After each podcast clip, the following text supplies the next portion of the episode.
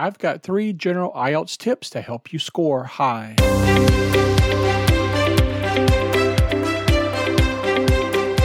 Welcome to English Language Test Prep Radio Extra, Episode 3 Three General IELTS Tips. I'm Professor Winn, a veteran English and IELTS, TOEFL, and TOEIC instructor. The following podcast episode is the audio replay of a previous live webinar. Don't miss any of the weekly live webinars I hold on Wednesdays and Thursdays for exam and vocabulary tips. Sign up at bit.ly slash ELTPTV for email updates so you're ready for the next live webinar of English Language Test Prep Television. Now, use these three tips on punctuation, pronunciation, and writing the Writing Task 1 letter to boost your general IELTS score. Hello and welcome. Welcome to my classroom. I'm Professor Winn, author of the English Language Test TestPrep.com blog. Welcome today to our third episode of ELTP Television. That's English Language Test Prep Television. We have a podcast every Tuesday and Thursday with test tips on Tuesday and vocabulary tips on Thursday to help you prepare for the highest score possible on the TOEFL, TOEIC, or IELTS exam. Today, we feature in episode three of English Language Test Prep Television, three tips to help you on the general IELTS exam. As you know, if you're already studying the general IELTS or planning to take the general IELTS, this is usually used for immigration or to get a job, even more likely, in a British Commonwealth country like Canada, Australia, or maybe even Britain itself. In my own experience, I pre- have prepared students who have gone from Brazil and Colombia to Australia, as well as Canada. So we have these three tips today. Let's go ahead and get started with our presentation today so that you can improve your English or your study skills and you're better prepared to take the exam and get the high score that you seek and deserve. And as my uh, own teaching philosophy goes, take the test only once and move on with your dreams. So let's go ahead and get started with the presentation today. So for today, we have these three tips for you for the IELTS general exam. Number one, some punctuation rules. We're going to take a look at two examples. Number two, practice good word stress. And finally, number three, choose the correct tone of the letter. As you know, in writing task one of the IELTS general exam, you have to write a letter.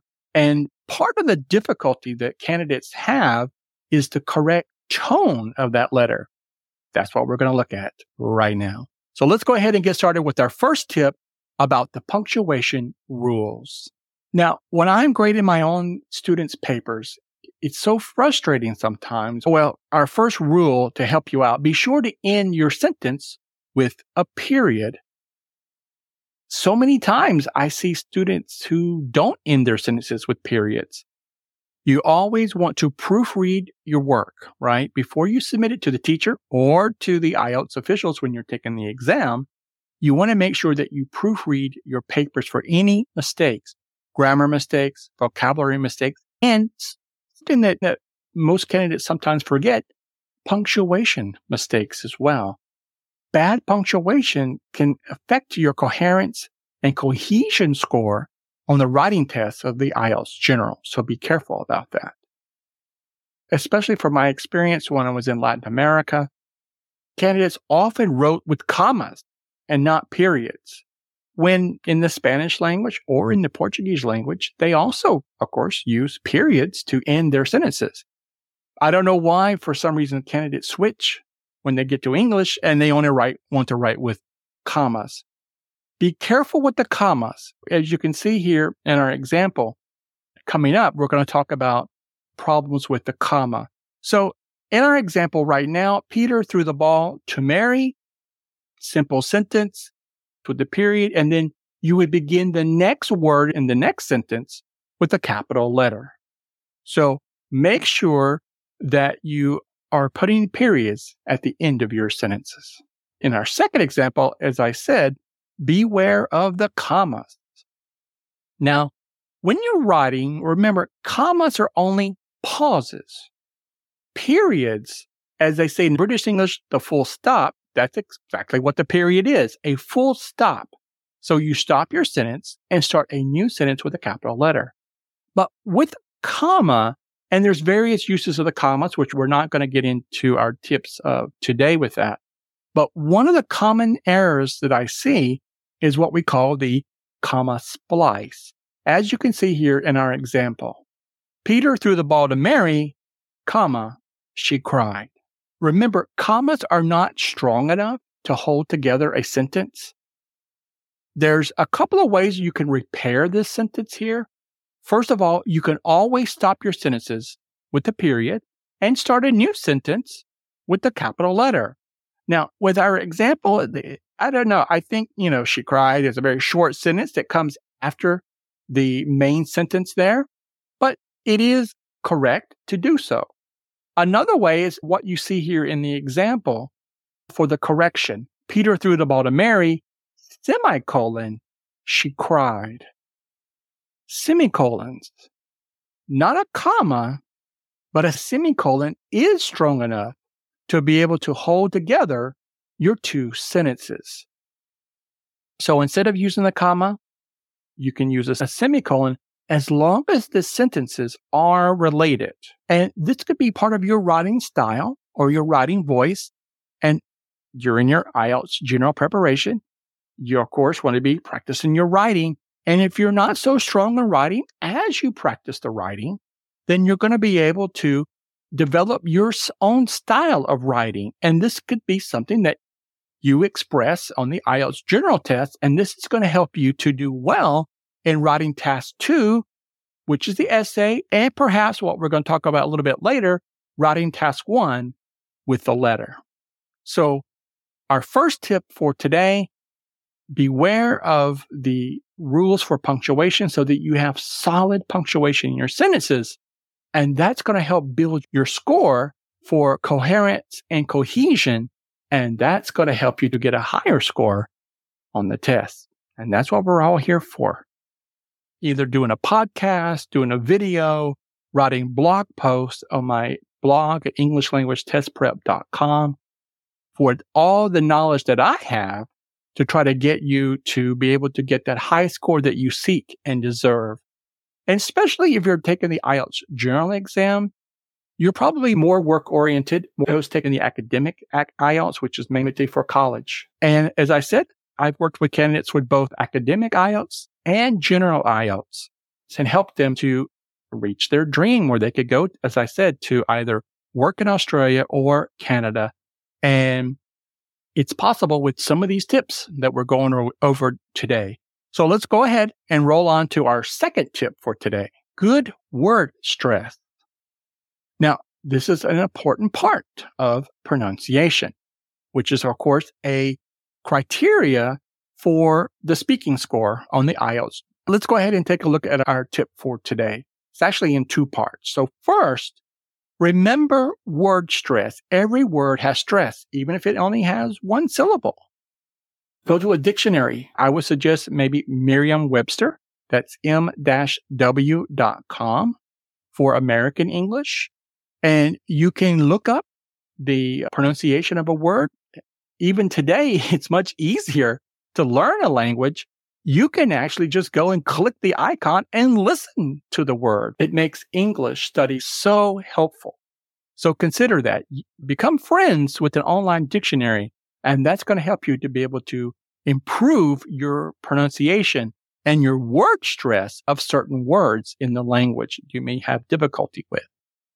So a, a general rule for word stress in English, and we have to be careful with our rules in English, as you know. Rules are meant to be broken sometimes in the English language. If you have a two syllable word, and that word is a, either a noun, an adjective, or an adverb, then you want to stress the first syllable of the two syllable word. All right. So let's look at our examples here. We have lobster, Notice the accent on lob, pretty, and slowly. So we have an example of a noun, an adjective, an adverb. And notice that the accent falls on the first part of the word. So if you would go to an online dictionary and looked up lobster, for example, you would see the accent mark on the first part of the word. So this is a easy but general rule to help you with two syllable words in English. Before we go into the second part of tip number two, I just want to remind you that I do have an email blog for general IELTS and you can go to bit.ly slash IELTS GT and sign up to get started. And every probably about a couple of times a week, you get a new resource or tip that's going to help you to do well on the big exam day. That's bit.ly slash IELTS GT to go ahead and get started. Signing up for the IELTS general email block. Now back to our tip, the second part of tip number two, and that is the stress for verbs that are two syllables. The stress that it, for verbs that are two syllables lands on the second syllable of the word. For example, surpassed, purchased, embraced, surpassed, purchased, embraced. Notice that the accent falls on the second part of the word when you have a verb that's a two syllable word. So we looked over adjectives, nouns, and adverbs where the accent falls on the first part of a two syllable word. And for verbs, it falls on the last part. All right, let's move on to the letter. Tip number three, the letter's tone. Again, working with Myonix candidates, I've been preparing students for over 12 years now for TOEFL and IELTS and TOEIC success. When I'm working with students who are taking the IELTS general test, wow, it's usually the letter that really seems to be difficult for people. Of course, in our modern world today of social media and emojis and our icons and 240 characters on Twitter and such. Wow, writing a letter seems so dated, right? Seems like so out of date. But for the IELTS general exam, you need to write a letter in writing task one. Now, the letter, part of the difficulty in writing a letter, besides knowing how to write a letter, is really how to start and what approach you're going to take on exam day when you get the writing prompt. Of course, we do not know what the prompt is going to say. And as I said, the decision to make on exam day is the tone of the letter. Is it going to be an informal tone where you would write your friends or maybe your classmates? There's sometimes examples of you're going to visit a friend in their country or in their city and you have to write and ask for advice. Or maybe you are trying to uh, get in contact with a classmate over the summer for vacation plans, for example. For that, you would want to use the informal tone of writing a letter. A little bit more formal would be what I call semi-formal.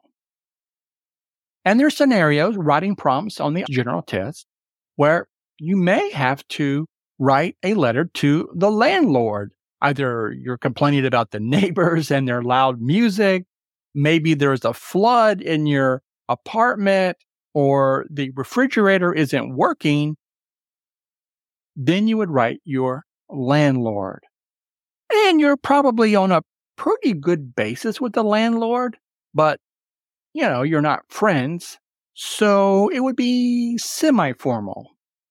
And lastly, formal.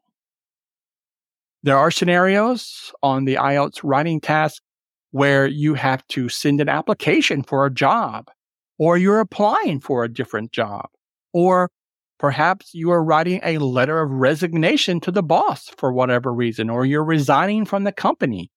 That would be a more formal letter.